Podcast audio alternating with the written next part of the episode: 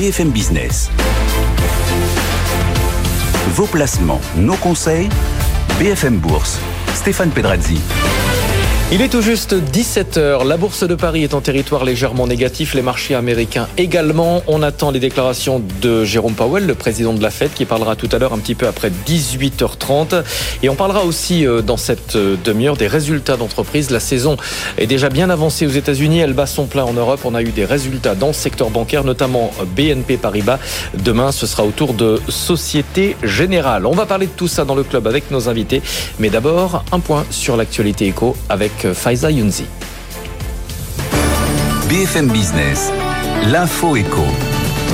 Bonsoir Faiza. Eh, bonsoir. La menace de récession s'éloigne un peu plus en France. D'après la dernière note de conjoncture de l'INSEE, l'activité économique va légèrement progresser sur le début d'année, plus 0,2% de croissance sur chacun des deux premiers trimestres. Alors les entreprises résistent, mais la confiance des ménages, elle, reste dégradée du fait de l'inflation, une inflation qui va rester élevée à plus 6% en février, estime l'INSEE, et elle ne refluera nettement qu'elle a mis 2023. Également dans l'actualité, ce bénéfice record en 2022 pour BNP Paribas. La banque dépasse la barre des 10 milliards d'euros de profit, un chiffre en progression de 7,5% sur un an. Et elle en profite d'ailleurs pour relever ses objectifs. Cette publication est applaudie par les marchés. Le titre gagne 2,5%. Vous en saurez plus ce soir en regardant BFM Business, puisque Thierry Laborde, directeur général délégué de BNP Paribas, sera l'invité de Good Evening Business ce soir à 19h15. On poursuit avec cette perte surprise pour SoftBank, moins 5 milliards et demi d'euros sur son troisième trimestre décalé. Le groupe japonais est entraîné par la chute du secteur de la tech. Les valorisations de ses investissements dans les sociétés tech ont littéralement fondu ces derniers mois. Bertelsmann va supprimer plus d'un tiers des effectifs de son pôle presse. En Allemagne, 500 postes au total vont disparaître. Le groupe euh, engage une lourde restructuration avec la cession ou la fermeture d'une vingtaine de ses titres. Bertelsmann a été lourdement pénalisé par la flambée des prix de l'énergie et du papier. Du nouveau, dans le dossier Gosport, les éventuels repreneurs de l'enseigne ont jusqu'au 10 mars prochain pour se faire connaître. L'entreprise avait été placée en redressement judiciaire le 2 février dernier. Et on termine avec ce nouveau record pour les ventes en ligne en France les Français ont dépensé 147 milliards d'euros sur Internet en 2022, un chiffre en progression de quasiment 14% selon la fédération du secteur, la FEVAD. Et les sites les plus visités sont Amazon, Le Bon Coin et Vinted. BFM Business, BFM Bourse, le club. Le club avec nos deux invités ce soir. Alain Dubrul, directeur général délégué de Claresco Finance. Bonsoir, merci d'être avec nous.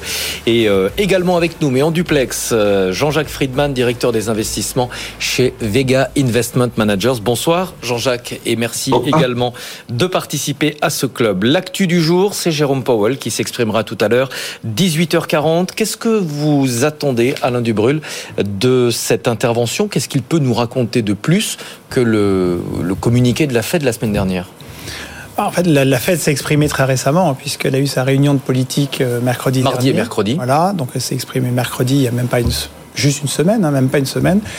Alors en fait, d'ailleurs, les, la hausse des taux qui était à peu près attendue était plutôt saluée par les marchés parce que quoi qu'il arrive, les marchés sont convaincus que euh, c'est pas loin d'être la der des der et que le pic des taux sera atteint au printemps et qu'à partir de la rentrée, en gros, dès septembre prochain, la Fed baissera ses taux.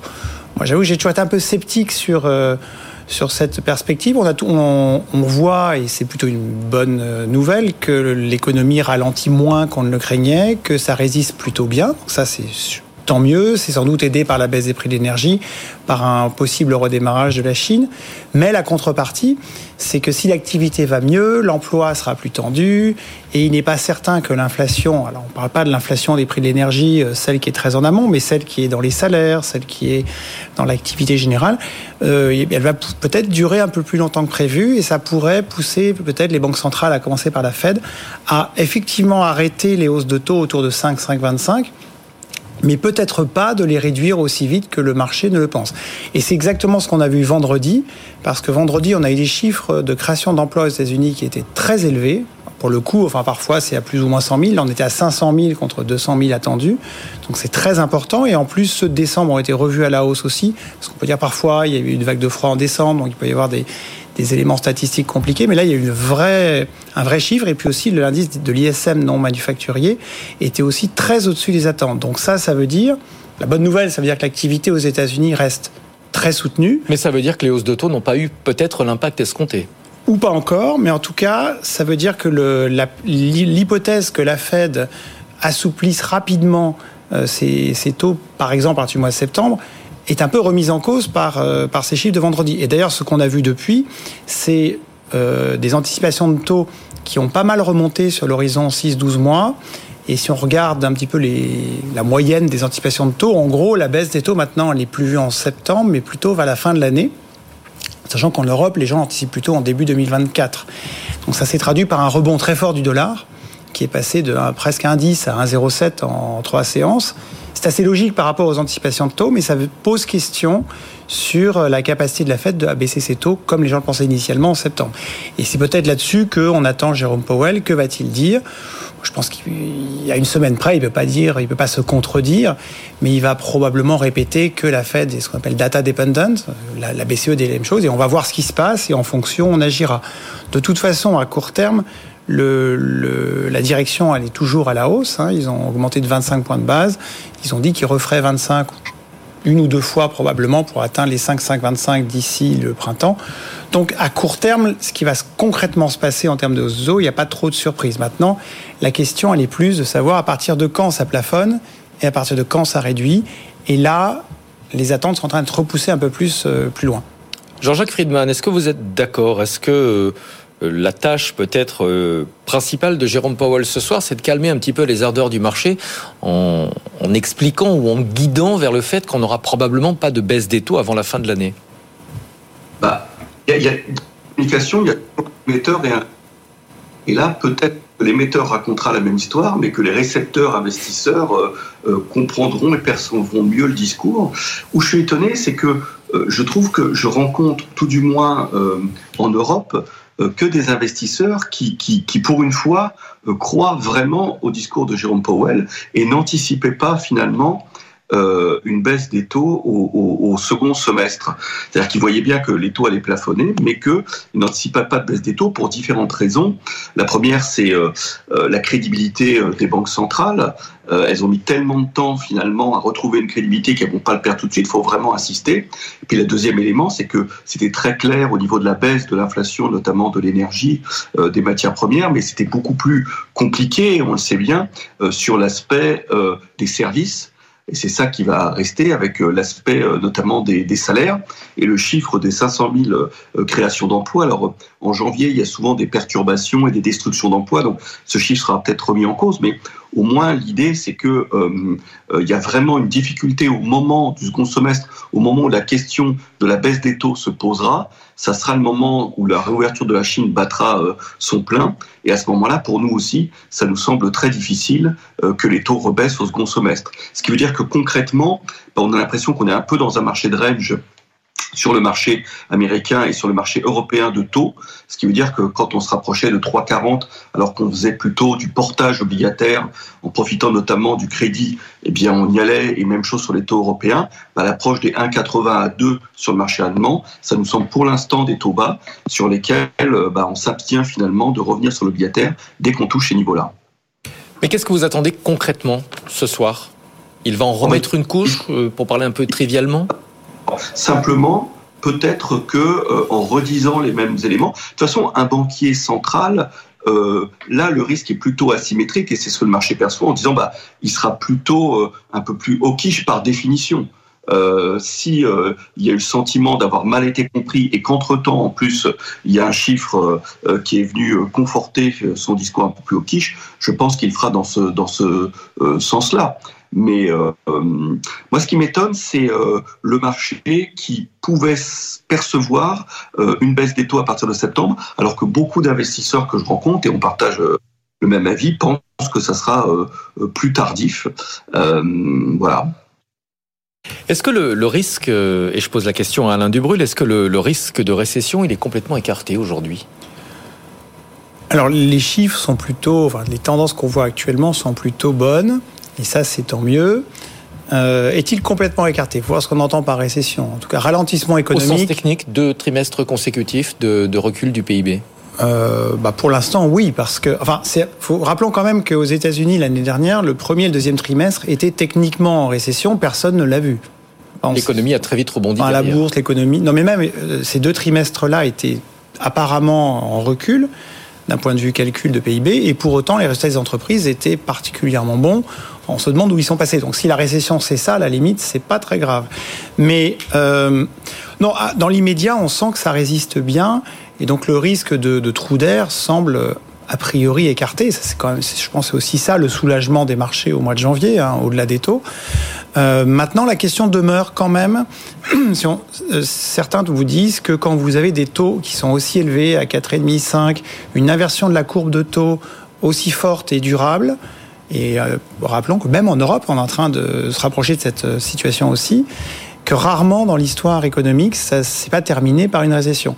Donc ça pose quand même la question de à horizon peut-être plutôt 2024, est-ce qu'il n'y aura pas à nouveau un moment, un moment où ça va ralentir? Parce que il y a des secteurs qui sont pas très concernés euh, par la hausse des taux, je dirais la consommation courante, ce genre de choses. Maintenant, tout ce qui concerne l'investissement et plus particulièrement le secteur immobilier, évidemment, à tous les endroits où le fait d'emprunter à cher va changer radicalement votre comportement. Euh, là, ça peut poser un problème. On voit que les mises en chantier, les, les, les transactions immobilières, on sent que ça ralentit. Ça se voit pas encore trop au niveau des prix parce qu'il y a toujours un effet de latence, mais on voit que les promoteurs freinent des cas de fer. Enfin, il est évident et même certain que le secteur de l'immobilier, ou en tout cas plutôt de la construction, va subir un ralentissement au cours des prochains trimestres. Et quand bien même maintenant on accélérait à fond, il y a toujours un effet de latence de 3, 4, 5 trimestres. Donc ça, ça ralentit, c'est sûr. Et la question, c'est est-ce que ça restera limité à ce genre de secteur, mais qui sont quand même importants, ou est-ce qu'il y aura un effet de deuxième tour qui pourrait contaminer un peu plus les, les autres pans de l'économie, ça reste une question. Mais en tout cas, pour l'instant, ce qui prime, c'est le soulagement, c'est-à-dire que la récession, elle serait peut-être plus pour peut-être 2024, mais pas pour les prochains mois, a fortiori avec la Chine qui devrait apporter un, petit plus aussi. En tout cas, l'INSEE en France vient d'ajuster ses, euh, prévisions de, de, croissance. Elle table désormais sur une croissance du PIB de 0,2% au premier trimestre et de 0,2% également euh, en séquentiel sur le deuxième trimestre de cette année. Les prévisions précédentes, c'était plus 0,1 pour le premier trimestre, plus 0,3 pour le deuxième trimestre. Ça veut dire que l'INSEE est un petit peu plus optimiste à court terme, mais qu'elle l'est un petit peu moins euh, pour, pour le, le deuxième trimestre. L'autre prévision, je vous livre les chiffres, viennent de nous parvenir c'est l'inflation. L'INSEE nous dit qu'on atteindra un plateau en début d'année 2023, donc en ce moment à 6%, et l'inflation devrait ensuite refluer à 5% au mois de juin. C'est cohérent. Alors d'abord, sur l'idée que ça va un petit peu mieux à court terme, on le voit, on, l'entend des entreprises, c'est manifeste. Que ça pourrait être un peu plus compliqué à moyen terme, c'est cohérent avec cette idée que les taux longs élevés finissent par ralentir, mais il y a un effet retardé. Et puis sur l'inflation, euh, pour être tout à fait honnête, les vrais signes de désinflation, ils datent du mois de juin dernier mais sur les matières premières, sur le prix de l'énergie, etc. Maintenant, il y a un temps considérablement Enfin, c'est très long pour que ce soit complètement purgé. Par exemple, dans l'agroalimentaire, la hausse des prix, euh, par exemple en Europe, mais c'est à peu près pareil aux États-Unis, était de l'ordre de 10-12% en 2022. Et quand on voit les prévisions sur les grandes sociétés, type Nestlé, Danone, enfin sur le secteur de l'agroalimentaire, on anticipe encore 6% sur cette année. Euh, quand bien même le prix du blé euh, spot serait revenu à ce qu'il était il y a un an, etc. Alors pourquoi? Parce que euh, c'est des cycles longs, les grandes entreprises sont en grande partie couvertes, donc les prix de vente 2022 n'étaient pas les vrais, n'étaient pas les prix de revient spot de 2022. Les négociations avec la grande distribution ont pris du temps, etc. Donc le consommateur ne l'a pas pris directement dans la figure l'année dernière, donc il le prend avec retard même si on sait que euh, en amont la marée est en train de redescendre. C'est pareil pour les prix de l'énergie, grandement administrés, hein, puisque les, ménages français ont pris 15% de hausse au 1er janvier, alors qu'ils auraient pu ou dû se prendre x2 euh, au mois de septembre dernier si on avait appliqué les prix de marché. Donc tous ces effets retard font que du côté du consommateur, le pic de, la douleur n'est pas encore tout à fait atteint. Et puis on a aussi, euh, je crois, le rabais sur l'essence a baissé au 1er janvier. Et puis même si les prix de l'énergie baissent, rappelons que les embargos sur la Russie se durcissent. sur le pétrole et puis maintenant même sur, les le gazole. Ouais. Alors il se trouve que le gaz, une grande partie, je crois un tiers, 20 ou 20, un tiers, un tiers du gazole français du gazole français est importé de Russie.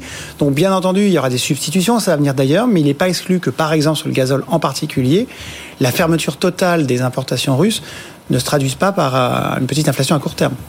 Jean-Jacques Friedman, une réaction euh, à ces prévisions de l'INSEE qui viennent de nous parvenir, plus 0,2% d'inflation au premier et au deuxième trimestre en séquentiel et, euh, et de croissance pardon et, l'inflation donc qui devrait refluer de 6 à 5 au mois de juin.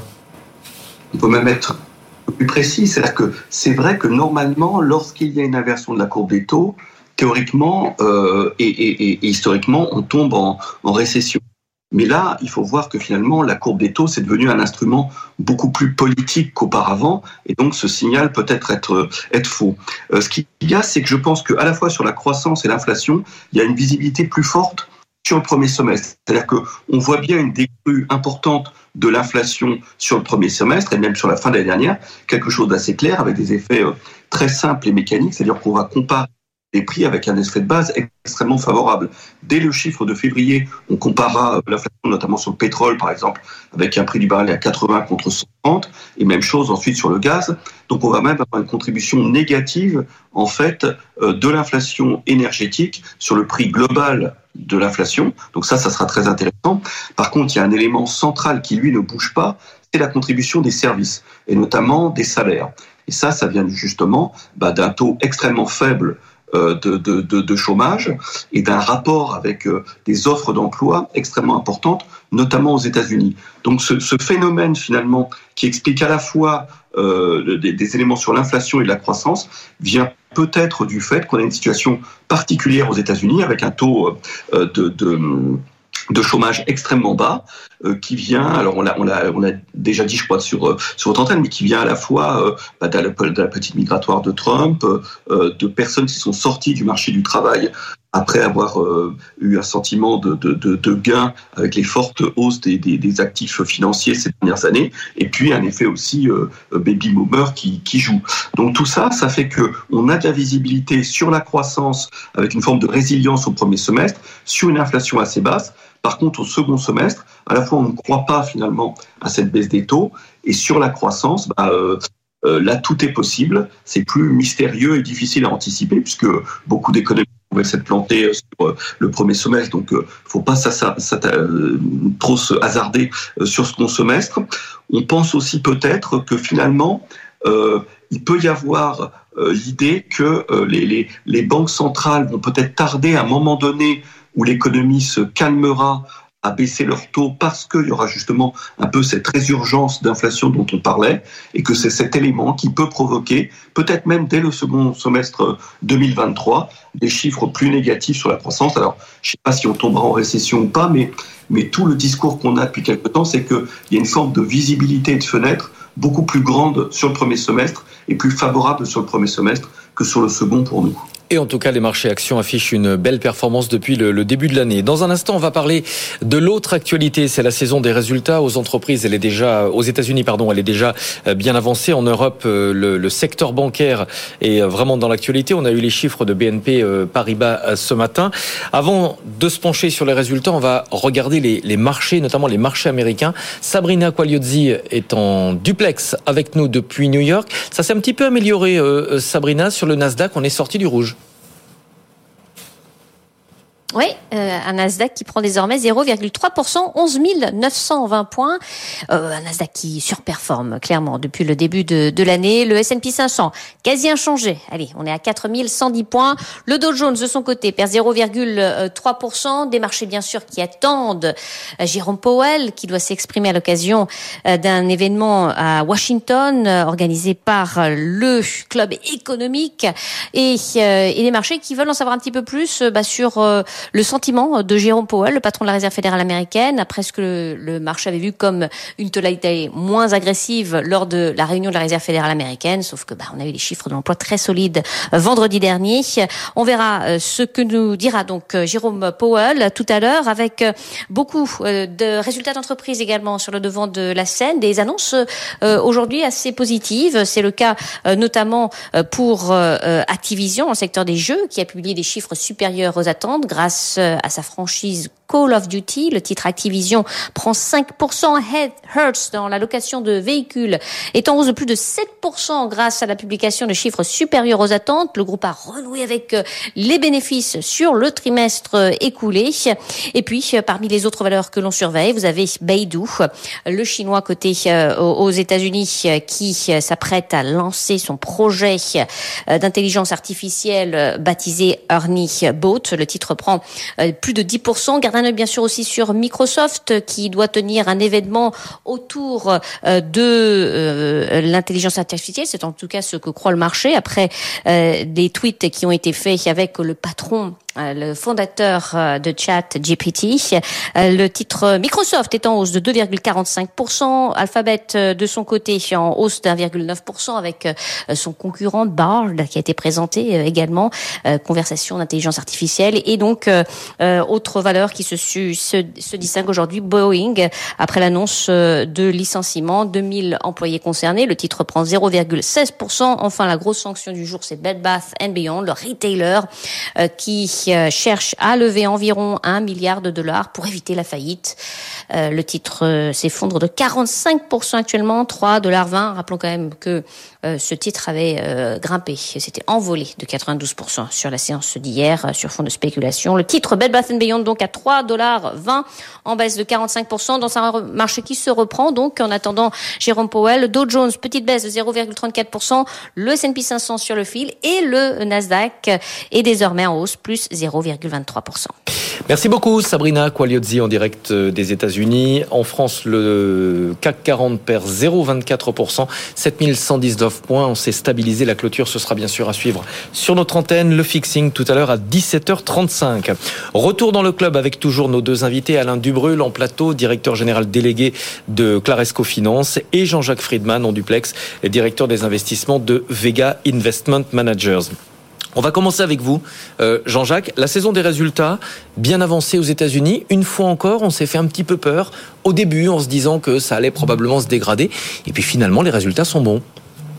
Oui, alors pourquoi on attend une dégradation? C'est parce que les marges avaient touché des niveaux euh, euh, exceptionnels l'année dernière. Alors c'est encore plus vrai en Europe, avec des marges nettes qui étaient presque 3% plus élevées euh, que, que, l'historique. Et donc on s'attendait euh, mécaniquement, avec justement l'effet contagion au salaire dont on parlait euh, tout à l'heure, à ce que ça pèse sur les, résultats. Alors on s'est fait un peu peur sur quelques valeurs tech, mais comme vous le décriviez tout à l'heure, le, marché du Nasdaq notamment, et c'était un aussi des calls de, de, ce début d'année, je pense que beaucoup d'investisseurs étaient sous-investis et choisissaient finalement les secteurs qui avaient le plus souffert l'année dernière, c'est-à-dire à la fois des cycliques européennes et des valeurs croissance, notamment euh, euh, sur le Nasdaq aux, aux États-Unis. Alors, sur les résultats, euh, le, le, le, marché avait pricé presque cette année le fait qu'on aurait en fait une décrue légère avec une récession même un peu plus marquée que ce qu'on anticipe maintenant.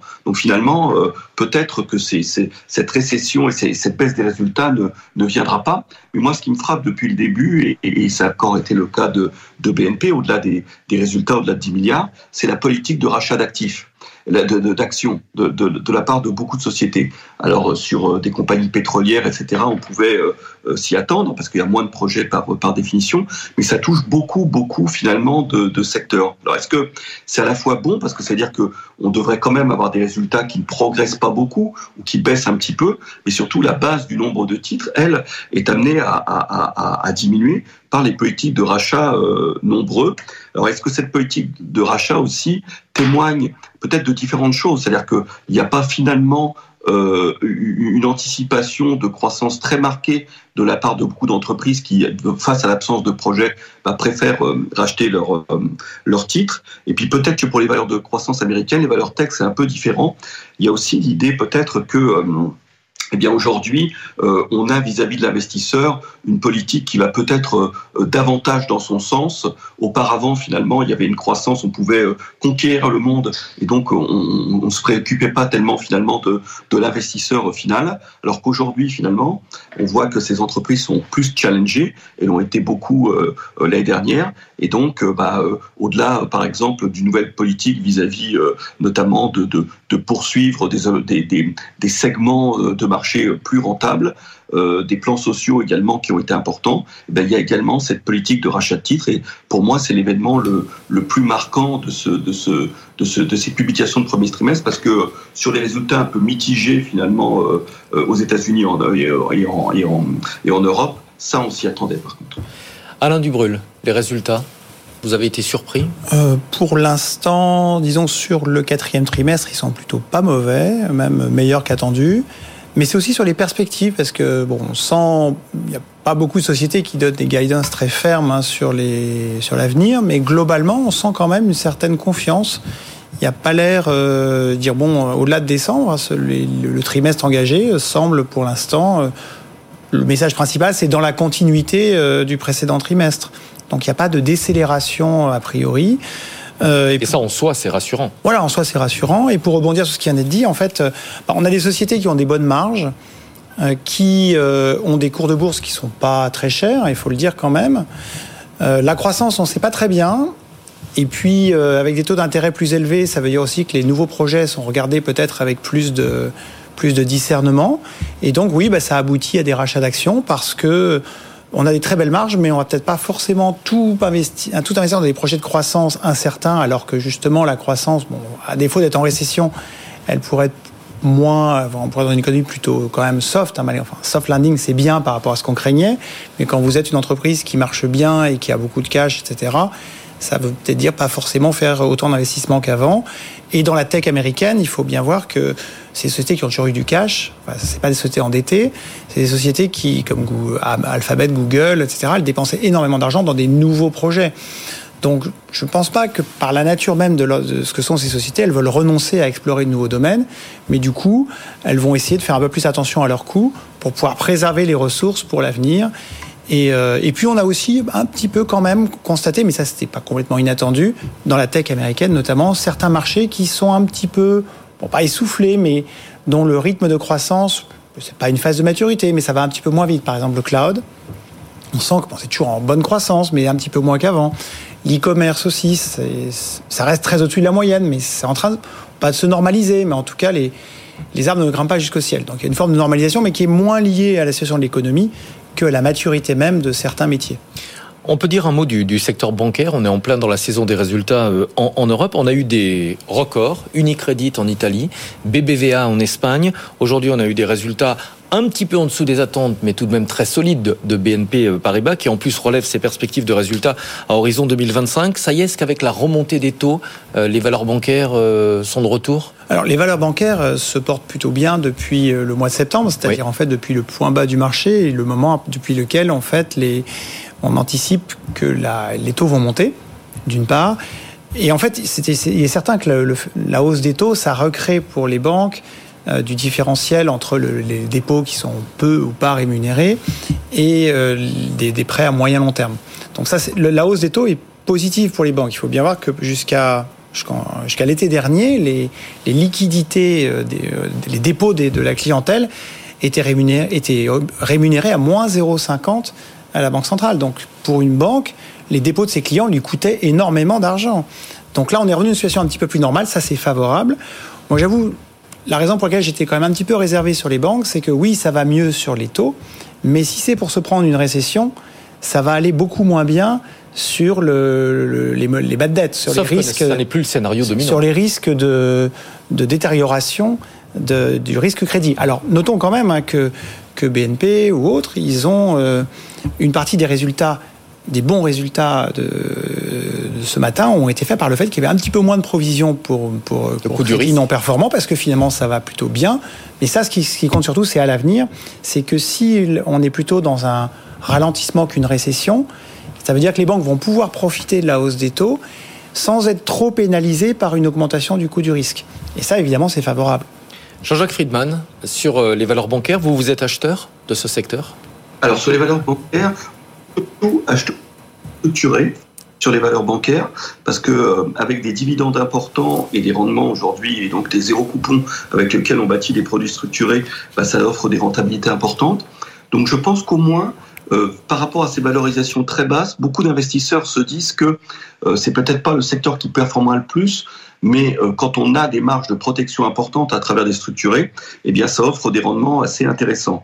Donc je pense qu'au niveau des, des salles de marché, euh, au niveau des, des, investment banking de beaucoup de banques, on a vu beaucoup de produits structurés sur les indices bancaires euh, se, structurer. Et je pense que c'est le secteur qui a été le, plus mis en avant, poussé à la fois par euh, les analystes financiers qui trouvaient que euh, par rapport à la, décote observée, par rapport à la valorisation, on n'allait pas retrouver bien sûr les valorisations historiques et, et, les rentabilités historiques, mais qu'au moins c'était très intéressant de bâtir en complément de la poche action qu'on a bah, euh, essayer de trouver un peu une forme de rendement. Alors on peut le faire par des obligations à yield, par du portage obligataire, mais le faire également par ces structurés sur, euh, sur indices euh, actions indice sectoriel pardon, bancaire ou sur quelques actions bancaires. Je crois que ça a été beaucoup joué et la couverture des banques d'investissement en la matière bah, a encouragé également le, soutien de, de, de, ces indices. Oui, donc c'est un, un secteur que traditionnellement on n'aime pas, mais sur lequel on est revenu en effet. Une dernière question euh, à l'un et à l'autre. Comment est-ce que vous êtes positionné aujourd'hui sur le marché euh, Il y a quelques semaines, certains euh, Cassandre nous disaient on a effectué en janvier le potentiel de hausse qu'on attendait pour l'ensemble de l'année sur les marchés actions, et donc ça incitait plutôt à la prudence pour la suite. Alors, ma réponse, ça va, dépendre des taux. Parce que dans un environnement qui est moins mauvais que, que, prévu, c'est-à-dire que les résultats des entreprises, finalement, vont être euh, ça va pas être une année extraordinaire en croissance de résultats, mais ça sera quand même assez correct, avec en plus un nombre de sociétés qui génèrent du cash. Donc, euh, au-delà des résultats, il y a la capacité de soit de verser des dividendes, soit de, racheter des actions. Donc, en bénéfice par action, même si on a un résultat moyen, ça peut être un peu plus en, en BPA. En revanche, euh, je dirais que si les taux ne montent pas trop, euh, je n'exclus pas que le marché puisse encore monter un petit peu. Peut-être pas. On a pris une dizaine de pourcents si, si c'est pas le crash sur les taux et que vers la fin de l'année, on va dire que les taux montent mais ne montent plus et se stabilisent et qu'on part sur une reprise 2024, le marché a encore du potentiel. En revanche, si la situation euh, demeure euh, inconfortable du côté de l'inflation, que la Fed et la BCE sont obligés de durcir le discours, ça veut dire, bon, d'abord, ça va quand même un peu freiner l'économie, et puis ça va freiner les multiples aussi. Là, en revanche, on pourrait être dans une situation plus euh, de yo-yo d'ici la fin de l'année. Mais à ce stade, je ne vois pas de situation euh, dans l'immédiat où le marché pourrait reperdre brutalement 15%, sauf évidemment événement inattendu comme celui qui s'était passé il y a un an avec l'Ukraine, mais, mais pour l'instant, je suis disons, modérément optimiste. Jean-Jacques Friedman, vous aussi, vous êtes modérément optimiste?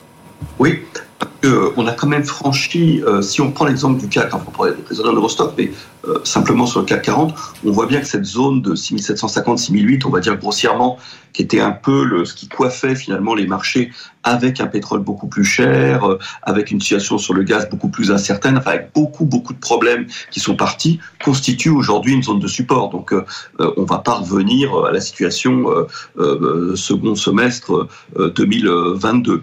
Par contre, bah, si on raisonne un peu en termes techniquement, bah, je crois que les gens ont comme démarrage finalement les niveaux qu'on avait connus en, toute fin d'année 2021. On est à quelques pourcents aujourd'hui, donc la, la, bonne gestion consiste simplement à réduire un peu l'exposition à ce moment-là et d'attendre et de voir ce qui se passe. Pour les personnes inquiètes, il y a quand même le fait que euh, bah, quand on dit euh, bah, le marché fait 8-10 par an, ça c'est une moyenne, donc il n'y a pas à s'inquiéter en disant bah, il a tout mangé euh, la première fois, et que l'année dernière finalement, euh, euh, entre-temps, on a eu une année 2022 avec une, paradoxalement une hausse des résultats qui ne sont pas inclus dans la valorisation des indices, dans le prix des indices. Donc on a une valorisation plus faible que ce qu'on avait, euh, par exemple, à la fin 2021. Donc euh, ça offre encore du potentiel, mais à très court terme, dans les jours à venir, je pense qu'on va réduire un petit peu l'exposition qu'on avait. Ce qui est important, c'était de tenir au maximum depuis le quatrième trimestre jusqu'à aujourd'hui. Alain Dubrul, est-ce que le marché vous semble correctement valorisé? Vous parliez des ratios il y a un instant. Alors, justement, par rapport à ce qui vient d'être dit, j'aurais peut-être deux bémols. Le premier, effectivement, le, les résultats ont été bons en 2022 et les multiples ont beaucoup baissé. C'est quand même en partie à cause de la hausse des taux. C'est-à-dire qu'aujourd'hui, on a des taux qui sont à 2,5-3, alors qu'il y a enfin, 200-250 points de base de plus qu'il y a 12 mois. Donc en termes de multiples de valorisation, ça a un prix. Donc aujourd'hui, on paye les mêmes résultats moins chers qu'il y a un an, ça, c'est pas illogique d'une certaine façon. Maintenant, c'est vrai, les entreprises ont, eu des résultats qui ont progressé. Ça sera à nouveau le cas en 2023. Rappelons peut-être quand même qu'en 2022, les résultats ont quand même incroyablement bien progressé par rapport à la situation macroéconomique. Une des raisons, c'était que pendant pas mal, pendant au moins le deuxième et le troisième trimestre, il y avait un problème d'offre de, et pas un problème de demande. C'est-à-dire que les gens voulaient des voitures, il n'y en avait pas, donc les prix étaient très élevés. Aujourd'hui, on a des chaînes de, de des supply chain, des chaînes d'approvisionnement qui sont en train de se remettre à fonctionner. Donc les usines peuvent produire, l'offre arrive, mais là, malheureusement, maintenant, c'est la demande qui a du mal à suivre parce que l'inflation, les gens ont un peu moins de pouvoir d'achat. Et donc, on voit dans un certain nombre de secteurs les stocks qui augmentent, dans l'automobile, dans les, dans, les, euh, dans les magasins de PC, etc. Et donc, le risque, en fait, cette année, c'est que oui, les volumes soient de retour, mais que peut-être euh, les, un certain nombre d'acteurs soient obligés de baisser leur prix et donc leur marge pour arriver à avoir une demande suffisante. Ce qui veut dire que autant 2022 a eu a été faible en volume, très bon en marge. En revanche, cette année, on pourrait être pas mauvais en volume, mais moins bon en marge. Pas mauvais en volume, d'ailleurs, c'est pas mal pour le PNB, pour le PIB. Mais en revanche, pour la rentabilité des entreprises, ça pourrait être plus compliqué. Je pense en particulier l'automobile. Merci beaucoup, Alain Dubrul, euh, d'être venu. BFM Bourse, vos placements, nos conseils sur BFM Business.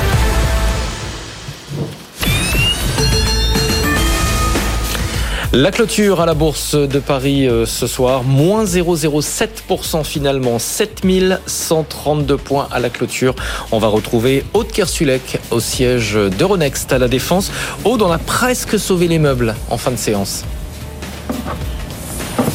Ouais, moins 0,07, vous l'avez dit, il y a presque du euh, James Bond là-dedans. 7132 points. Bon, c'est quand même euh, du rouge, hein, mais euh, bon, c'est une séance un peu, attentiste en fait. Il s'est pas passé grand-chose, des indices plutôt plats. Si on regarde le reste de l'Europe, c'est plus 0,09 sur le l'Eurostock 50 et moins 0,16 sur le DAX. Donc des, indices européens qui n'ont pas fait grand-chose, qui sont dans l'attente. Hein. On, on, sait que, que Jérôme Powell s'exprime maintenant dans un petit peu moins d'une heure, donc on va vraiment attendre de savoir ce qu'il va nous dire, alors que euh, eh bien, Wall Street est également en ordre euh, dispersé avec le Nasdaq qui, qui prend 0,4%. C'est vrai qu'on a une, certaine détente aujourd'hui sur les taux obligataires, euh, des valeurs technologiques qui se portent un petit peu mieux, mais quand même en tête de notre, de notre CAC 40 et on retrouve finalement Renault plus 4,3%, des analystes qui, qui, qui, ont réagi à ce qui s'est passé hier pour, pour l'alliance Renault-Nissan. Total Énergie, plus 3,3%,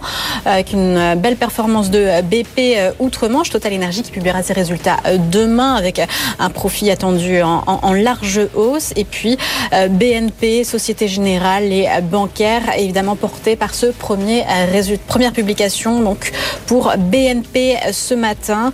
Donc des grosses capitalisations hein, qui portent notre, notre CAC 40, Total Énergie, Sanofi, BNP Paribas, mais qui n'auront pas suffi à nous faire passer euh, du côté du vert ce soir. C'est donc à un recul, moins 0,07% à 7132 points, Stéphane. Merci beaucoup, Aude Kersulek. On se retrouve, euh, on vous retrouve tout à l'heure après le journal de 18h. On va revenir euh, sur cette séance avec Philippe Ferreira en plateau. BFM Business, BFM Bourse. On refait la séance. Rebonsoir Philippe. Bonsoir. Responsable adjoint de la stratégie chez Kepler. D'abord, évidemment, la publication du jour dans le secteur bancaire, BNP Paribas, bénéfice euh, annuel supérieur à 10 milliards d'euros. La banque a également euh, revu ses perspectives de résultats à la hausse pour euh, l'horizon 2025. Elle annonce aussi un gros programme de, de rachat d'actions, donc vraiment beaucoup d'annonces ce matin. D'une manière générale, ça confirme la bonne santé du secteur bancaire en Europe. Tout à fait. Alors le secteur bancaire bénéficie un peu du nouveau monde de taux positifs, de taux qui sont en hausse depuis plusieurs mois, de banques centrales qui, qui ont resserré la politique monétaire. Et puis, il y a aussi cet élément en fin de semaine dernière qui euh, a surpris un petit peu la vigueur de l'économie américaine. Et euh, ce type de valeur est parfaitement approprié pour ce contexte. Oui. Euh, d'une manière générale, je le disais, les, banques relèvent la tête en Europe. On a eu pas mal de, de, résultats spectaculaires, BBVA, Unicredit. Ça, c'est la remontée des taux? Tout à fait. C'est la remontée des taux et puis le contexte économique qui se porte très bien en ce moment. Finalement, l'économie européenne est beaucoup plus résistante que ce qu'on pouvait craindre il y a quelques mois. Là, on parle des bancaires, mais le segment value, en général, retrouve un peu des couleurs. Tout à fait. Alors le segment value a beaucoup souffert pendant une décennie de taux négatifs ou, ou de politique monétaire expansionniste. Il retrouve des couleurs aujourd'hui. C'est évidemment porté par le secteur bancaire, mais pas seulement, par l'énergie aussi. Et c'est un segment qui nous semble très approprié pour une économie qui est relativement en surchauffe aujourd'hui.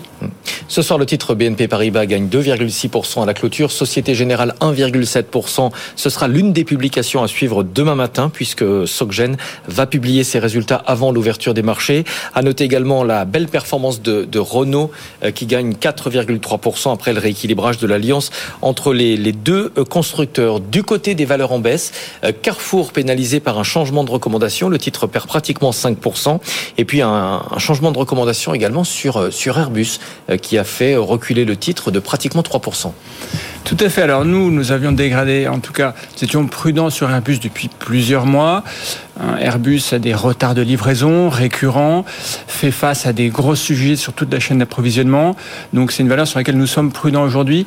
En fait, voilà, Airbus, c'est un petit peu l'entreprise monde avec 3500 fournisseurs directs, 10 000 fournisseurs au total, qui a des sujets par rapport à la déglobalisation même, l'approvisionnement en titane venant de Russie. Voilà, donc c'est un, segment sur lequel on est relativement prudent et Airbus en particulier est une valeur sur laquelle nous étions défensifs depuis plusieurs mois. Et c'est pas tout à fait euh, la même raison qui a été avancée par l'analyste de Berenberg qui a fait reculer le titre aujourd'hui. Berenberg qui baisse sa recommandation de conserver à vendre et l'objectif de cours de 120 à 100 euros. Euh, l'analyste estime lui que l'inflation risque d'avoir un effet négatif sur les marges opérationnelles du groupe. Tout à fait. C'est un risque également, selon vous? Voilà, c'est un risque finalement que j'encapsulais dans les logistiques et chaînes d'approvisionnement, c'est-à-dire la hausse des coûts qui n'est pas facilement répercutable sur le prix de vente final. Il y a des formules compliquées et c'est un petit peu, oui, le sujet de l'inflation est clair. L'inflation agit avec retard sur l'entreprise et le secteur. Comment est-ce que vous voyez le secteur de, de l'énergie? Aude nous en parlait tout à l'heure. Alors le secteur de l'énergie est un secteur qui nous semble intéressant, attrayant euh, pour les prochains mois et trimestres, un secteur qui a un petit peu souffert dans le remont du mois de janvier, mais euh, compte tenu de la vigueur de l'économie mondiale, de la réouverture de la Chine, c'est clairement un secteur qui nous semble attrayant. Des valeurs comme Total Energy font beaucoup de sens de notre point de vue. Est-ce qu'il n'y a pas un risque malgré tout d'avoir un, un, rebond des prix de l'énergie au deuxième semestre? Certains analystes nous disent que avec le redémarrage de l'économie en Chine, ça pourrait faire grimper à nouveau les prix de l'énergie. Alors, tout à fait. Nous, on est sur un objectif un peu sur le prix du pétrole entre 90 et 100, donc légèrement au-dessus. Qui devrait donc bénéficier aux compagnies pétrolières. Tout à fait. Donc euh, au-dessus des cours actuels. Et il y a une très forte contrainte d'offres au niveau mondial. Et puis la demande reste très vigoureuse. Est-ce qu'il y a d'autres valeurs, d'autres secteurs que vous suivez euh, en ce moment? Alors, euh, on aime beaucoup les banques, euh, l'énergie. On est un petit peu plus prudent sur le secteur de la santé. Euh, c'est une valeur défensive, un peu moins appropriée dans la reprise économique. Euh, et puis, on est aussi, on a été relativement positif sur le secteur du, retail, donc la consommation discrétionnaire, les segments cycliques, qui bénéficient finalement de ce meilleur scénario économique que ce qu'on pouvait redouter il y a quelques mois. Et est-ce qu'il y a des secteurs euh, dont il faut rester, à votre avis, à l'écart? Alors, on a parlé un petit peu de, de, de, de, de secteur de la santé, ouais. bon, qui a beaucoup progressé l'année dernière. Euh, le secteur de la tech, généralement, est aussi sensible à la nouvelle pression haussière sur les taux, après les bons chiffres macroéconomiques de, de la semaine dernière. Donc, c'est un secteur sur lequel on est relativement prudent. Euh, et puis... Euh, on a parlé de la santé, de la tech. Bon, euh, l'automobile aussi est un secteur sur lequel on est relativement prudent aujourd'hui. Merci beaucoup, Philippe Ferreira, pour le débrief de cette séance, responsable adjoint de la stratégie chez Kepler. 17h46, l'écho du monde. BFM Business. BFM Bourse, l'écho du monde en direct. Une semaine après la réunion de la, Banque, de la Réserve fédérale américaine, pardon, Jérôme Powell va prendre la parole en fin d'après-midi. Ce sera à 18h40 heure française. On va euh, tenter d'anticiper avec Daniela Ordonez, économiste France chez Oxford Economics Paris. Bonjour. Oui, bonjour. Merci d'être en ligne avec nous. Quel est l'enjeu de cette prise de parole? Qu'est-ce qu'on peut attendre, à votre avis, des déclarations de Jérôme Powell cet après-midi? Alors, les enjeux sont majeurs. Les, les marchés, bon, tous les acteurs économiques vont vouloir euh, situer euh, dans quelle mesure le discours de Powell est véritablement strict ou si plutôt reste un petit peu euh, modéré vis-à-vis -vis de la hausse de l'inflation. Euh, donc c'est majeur. Il faudra bien voir comment les marchés vont euh, vont réagir. Depuis quelques jours et voire quelques semaines, il y a une sorte de jeu entre la Fed et pas seulement les en général les banques, les grandes banques centrales et les marchés financiers, où les banques centrales ont adopté un discours très ferme, très restrictif pour combattre l'inflation, mais qui a du, du mal à être vraiment crédible ou cru par les marchés financiers qui commencent déjà à miser éventuellement sur un affaiblissement de, de la politique monétaire, puisqu'il y a des signes que l'économie réelle faiblit. Mais qu'est-ce que la publication des chiffres de l'emploi américain qu'on a eu vendredi euh, dernier euh, change par rapport euh, au, au communiqué de la Fed qu'on a eu en milieu de semaine? Alors, euh, ça change pas mal de choses parce que la première chose que, que, que une des principales choses qu'ils vont voir, c'est effectivement comment évolue le marché du travail. Tant que le marché de l'emploi euh, résiste et se porte très bien, euh, les banques centrales et la Fed va interpréter ceci comme une, une source euh, plus forte pour l'inflation. C'est-à-dire il y a, y a beaucoup d'emplois, l'inflation va être soutenue par cet emploi et donc le discours de resserrement monétaire peut être plus plus ample que prévu. Concrètement, qu'est-ce que ça veut dire pour les marchés? Tout est une question de surprise et de si euh, la réaction de la Banque centrale américaine face à, ces, à, à cet emploi qui résiste et qui est très fort est plus plus fort que prévu par les marchés ou moins. Euh, donc pour, pour, le dire un petit peu plus simplement, jusqu'à maintenant, on voyait que l'inflation augmentait. On avait des raisons de cette hausse d'inflation, la, la guerre en Ukraine, la hausse de l'énergie, aussi une activité assez forte l'année dernière aux États-Unis, raison pour laquelle la Fed a commencé à monter les taux. Cependant, on pensait qu'on arrivait un peu vers la fin du cycle ou que ce resserrement monétaire allait s'assouplir un petit peu parce qu'on voyait que l'économie était et, devenait un petit peu faible. Donc les marchés ont, ont très bien réagi euh, puisque là la, la Fed pouvait devenir moins stricte, pas forcément très supportive, mais moins stricte. La publication de l'emploi, ce qui change, c'est qu'il montre à la Fed que l'emploi se porte bien, que l'économie se porte bien. On peut interpréter ou dire qu'il y aura peut-être pas de récession et que la Fed pourra assurer ce qu'on appelle un soft landing de l'inflation, c'est-à-dire une réduction progressive de l'inflation sans causer une récession dans l'économie. Euh, mais ceci veut dire aussi que euh, la politique monétaire stricte, restrictive de la Fed va continuer, ce qui va donc euh, euh, essouffler un petit peu les marchés. On va parler également de la France. Le déficit de la balance commerciale a frôlé les 15 milliards d'euros en décembre, 14,9 exactement. Euh, C'est largement au-delà des prévisions. Il est plus important également que le déficit déjà abyssal qui a été enregistré en novembre. C'est lié uniquement à la facture énergétique? En grande partie, c'est vrai, vous me donnez les chiffres de décembre et de novembre, mais sur toute l'année 2022, on est à un déficit record euh, historique. Oui, bien sûr, ceci est grandement expliqué par la hausse de la facture énergétique, qui s'explique par la guerre en Ukraine et la hausse des prix du gaz, du pétrole, etc., mais aussi par le fait que nos exportations d'électricité ont été à l'arrêt euh, parce que les réacteurs nu- nucléaires étaient donc en maintenance. Donc oui, une grande partie est liée à, cette facture énergétique, mais il n'y a pas que ça. Le déficit s'est aussi creusé en raison du secteur manufacturier qui est un petit peu à la peine. Alors ça, euh, la France a un clair problème de compétitivité à l'exportation et ce chiffre ne vient que nous rappeler ce problème de compétitivité, où notamment le, le secteur aéronautique a été un petit peu à la traîne euh, et le secteur automobile aussi, et avec des exportations qui restent bien en dessous de, de l'avant Covid. Donc on a encore une grande marge à rattraper. Euh, ceci dit, il y a aussi des bonnes choses Oui. de- desquelles il faut s'en réjouir. On a un excédent des services euh, qui a aussi atteint un record, un excédent commercial, donc on n'est pas en déficit, avec notamment des recettes euh, de tourisme, de services financiers et des services de transport, notamment dans le fret maritime, qui se portent très bien et que ce sont des secteurs où la France performe bien. Donc un chiffre quand même euh, très décevant, mais dans le détail, tout n'est pas euh, totalement noir. Daniela. Daniela Ordonez, économiste France chez Oxford Economics Paris, qui euh, était notre invité un petit peu plus tôt dans l'émission. Je vous rappelle la clôture de ce mardi à la Bourse de Paris. On a pratiquement euh, terminé à l'équilibre, moins 0,07% pour le CAC, 7132 points. Les marchés américains sont en train de se redresser également. Le Dow Jones perd 0,16%, mais le Nasdaq lui est sorti du rouge. Il gagne 0,4% euh, quelques minutes avant la, la déclaration, la prise de parole du président de la Fed, Jérôme Powell, qui euh, s'exprimera tout à l'heure à 18h30. Du côté des valeurs qui se sont distinguées à Paris, on en a beaucoup parlé aujourd'hui. BNP Paribas, bénéfice annuel de plus de 10 milliards d'euros, avec toutefois un résultat inférieur aux attentes pour le quatrième trimestre. La banque relève également ses perspectives de résultats pour l'horizon 2025. Elle annonce aussi un gros programme de rachat d'actions. Elle va y consacrer 5 milliards d'euros euh, cette année, dont 4 milliards financés par la cession de sa filiale américaine Bank of the West. Euh, Thierry Laborde, le directeur général délégué de BNP Paribas, sera l'invité de Good Evening Business à partir de 18h, donc à suivre sur notre antenne. Toujours dans le secteur bancaire, on suivra demain Société Générale. La banque publiera ses résultats avant l'ouverture des marchés. Ce soir, le titre est en hausse de 1,7%.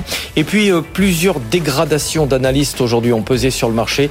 Carrefour a été euh, dégradé par Exxon BNP, a sous-performé. Le titre ce soir est en baisse de 5%. Et puis Airbus, on en parlait il y a quelques minutes, pénalisé aussi par un changement de recommandation. Un analyste de Berenberg baisse sa recommandation de conserver à vendre et ramène l'objectif de cours à 100 euros à cause de l'inflation qui risque de peser sur les marges opérationnelles de l'entreprise. Voilà pour ce tour d'horizon des marchés. Fin de cette émission dans un instant. Good evening business avec euh, Guillaume Paul et Audrey Tcherkov. Je vous retrouve demain matin à partir de 10h pour BFM Patrimoine. Très bonne soirée.